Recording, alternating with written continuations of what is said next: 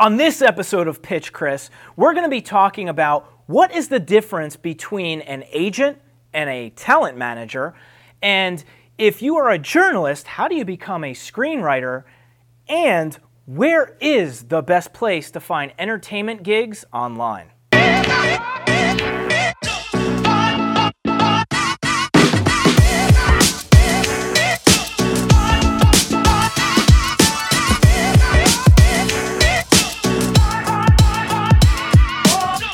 Hi, and welcome to episode 13 of Pitch Chris, where you guys ask me questions about the entertainment business and I'm going to answer them for you. To ask me a question, find me on social media at Chris DeBlasio, hashtag Pitch Chris, and I'll be happy to answer all the questions you guys have. Let's get rolling on this first question. My question would be At what time should I consider getting an agent or a manager?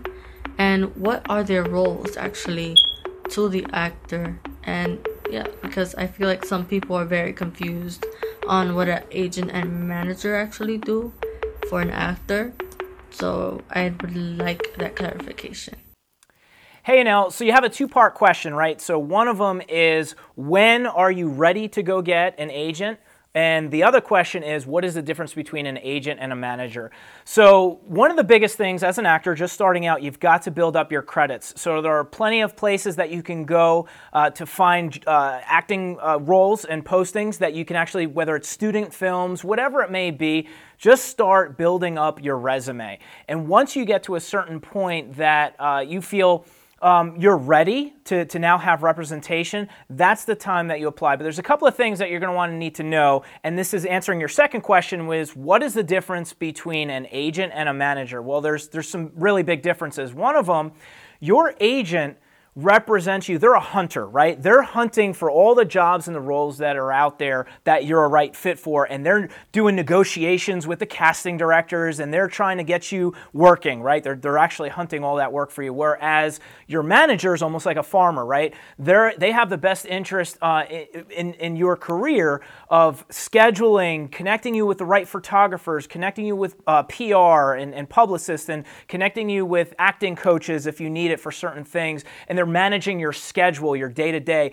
Generally, you're going to want to uh, get a manager after you get an agent. So go getting your agent first. Managers is when you get extremely busy and you need somebody to kind of manage your schedule. Another thing, too, is a really big difference between an agent and a manager is agents are usually licensed with SAG. And that's very important. You're going to want to find an agent that is licensed with the SAG office um, as opposed to somebody that's unlicensed because it's, it's pretty important. You want to make sure that you're getting the right type of gigs. Whereas a manager can be anybody. Anybody can pick up clients and call themselves a manager. So there is no real, um, you know, licensing that a manager is going to have to get in order to claim them to be a manager. So this is another big thing.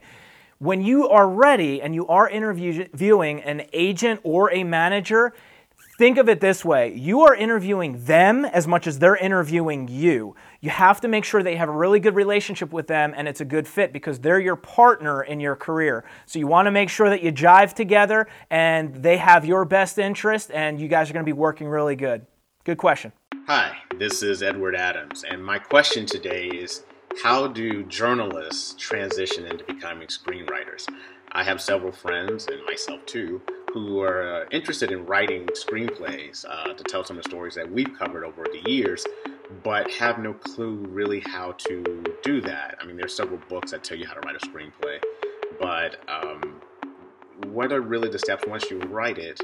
Uh, what do you do with it? Can you give some advice or uh, about opportunities, or how do we reach out, or how do we pitch? What is the process when these things happen?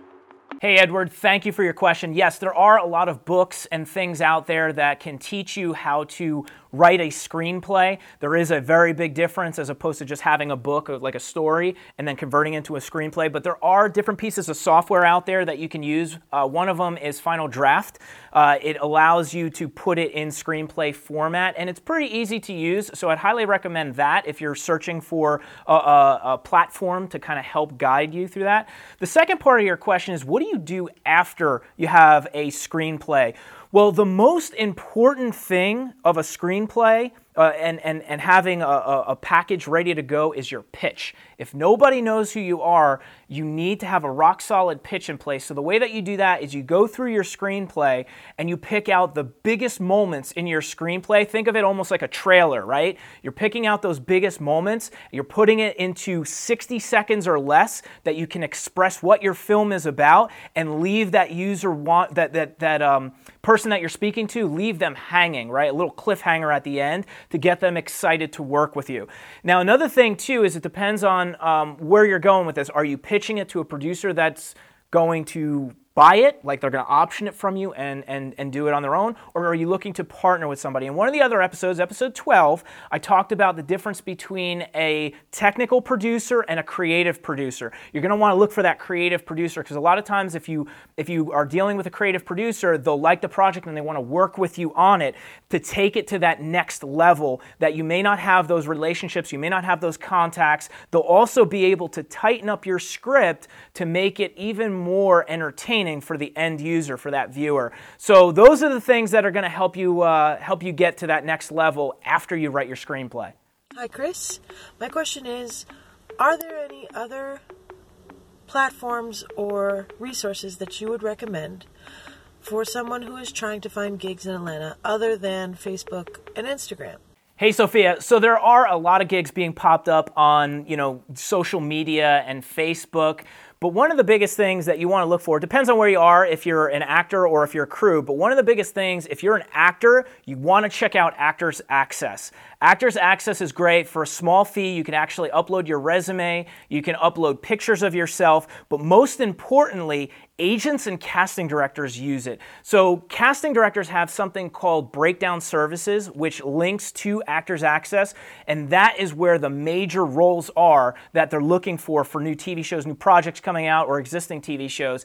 And what agents do is they will actually link their profile to your profile. So, when you're ready to seek representation, they're able to submit you to some of these major roles. So, I would highly, highly recommend to you that if you are in front of the camera, Actors Access is definitely the way to go.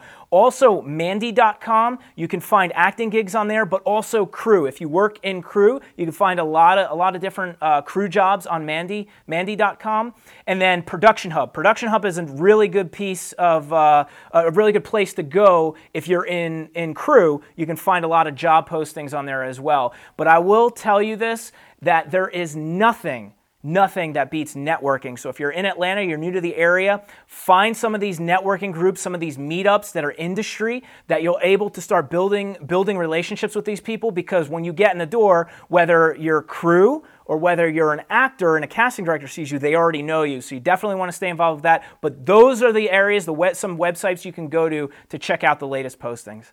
So that's all for today's episode. If you guys have questions about the entertainment business, you can send them to me at Chris DeBlasio, hashtag pitch Chris, and I'll be happy to answer all the questions you guys have.